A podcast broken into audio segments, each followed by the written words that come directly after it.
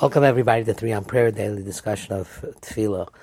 Yesterday I was pondering uh, a bit out loud as to whether or not I should go line by line, pasuk by pasuk, and try to explain as much as I am able to in the Tefillah, because many of the psukim are from Tehillim, and they're amazing psukim. Each one is worthy of a podcast themselves.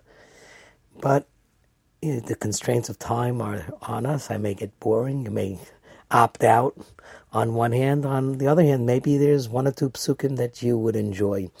And um, maybe would focus just on those. And, you know, one day this pasuk, one day another pasuk. You know, it's just fascinating the, the way Tehillim is written. And there's so many different uh, words synonymously seeming and a plethora of psukim, uh, forgive my alliterations, that um, there's really so much to say. So I didn't know what to do, and I woke up this morning and I, I received an email from a woman from Israel, from uh, Dostai. I don't want to say her name, but I thank her. And it says, Thank you so much for your wonderful and enlightening podcast. Long overdue. Don't change what you're doing. Let it take forever as long as is necessary. So that was an email that I received. And, you know, I, I still did not know what to do.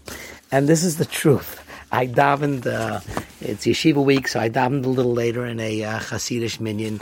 And on the stender in which I chose to daven was a mm, a magazine or a, a weekly newspaper, a, glossy news, newspaper that's called the Weekly Farbrengen. And it's edited by Shimon Hellinger from Merkaz Anash. Uh, it's obviously the word Farbrengen uh, denotes it as Chabad.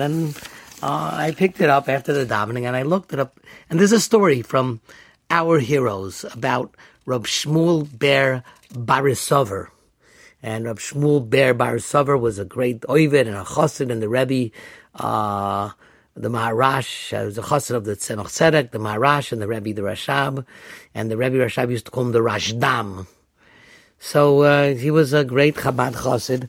And there's a story about him. And what it says is that he once spent a long time in Yechidus with the Rebbe, the Maharash. And uh, he asked the Rebbe, uh, after everything is said and done, what is a chassid? And, and the Rashab, that's Rabbi Shalom Ber, was the son of the Rebbe Maharash. And the Maharash told uh, this Reb Shmuel, if you want to know what a real chassid is, go to see my son Rashab. And he was perplexed because he already was an older chassid and the Rashab was a young man. So the Rebbe explained to him that I get up every morning and very early, and one morning I see uh, my son, what he's doing. And my son was sitting with a siddur, and I, he wasn't sure what he was doing, but he was. Uh, he found out what he was doing, and he said that he was sitting with a siddur together with the Abudraham and a Tanakh, learning the translation of the davening. And to quote the, the settle, it says, This, the Rebbe concluded, is what a chassid did. He's capable of harnessing himself after all the levels he may have attained. He can still sit with a siddur and learn the simple meaning of the words of davening. So uh, I said that clinched it. I had two signs from heaven to go ahead and really try and concentrate on each word of the davening. I'll just touch on the pasuk. Zichru niflaosav Asher Asa. Remember the wonders he did. Mofsav umishpatei piu. Again, mofsav his signs and mishpatei piu the judgments of his mouth. So you have niflaos, mofsim, and mishpatim. What are the three? And the Malbim explains something very interesting.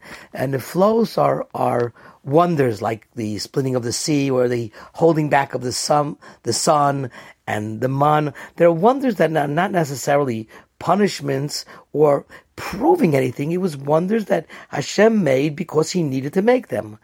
Mofes, he says, is a wonder that he made to prove a point. Like the stick turning into a snake, it was meant to prove a point, but it wasn't meant to punish anybody. Hashem just wanted Moshe Rabbeinu, for example, to show the Jews that he's the real thing. He said, put your hand in your chest, you know, under your, under your garment, it'll turn out white. That's a mofes. Mofes, tzulach mofes means to show and prove a point. And and sometimes Hashem makes a miracle because He needs to do make a miracle for whatever reason, or just to make a sign to prove something. Mishpatei piu is a type of miracle that's a mishpat that is a makah, like punishments that He did in Mitzrayim. That is mishpatei piu. So when you say the pasuk now, you have niflaos, mofsim, mishpatei piu, three distinct type of miracles that Hashem does. This has been Three on Prayer, sponsored in part by Shmuel Moshe Ben Shimshon Avram Cohen Sternberg, can be heard on all major podcast distributors, Apple, iTunes, Spotify, Podbean, Stitcher, Google Play, and try other ones.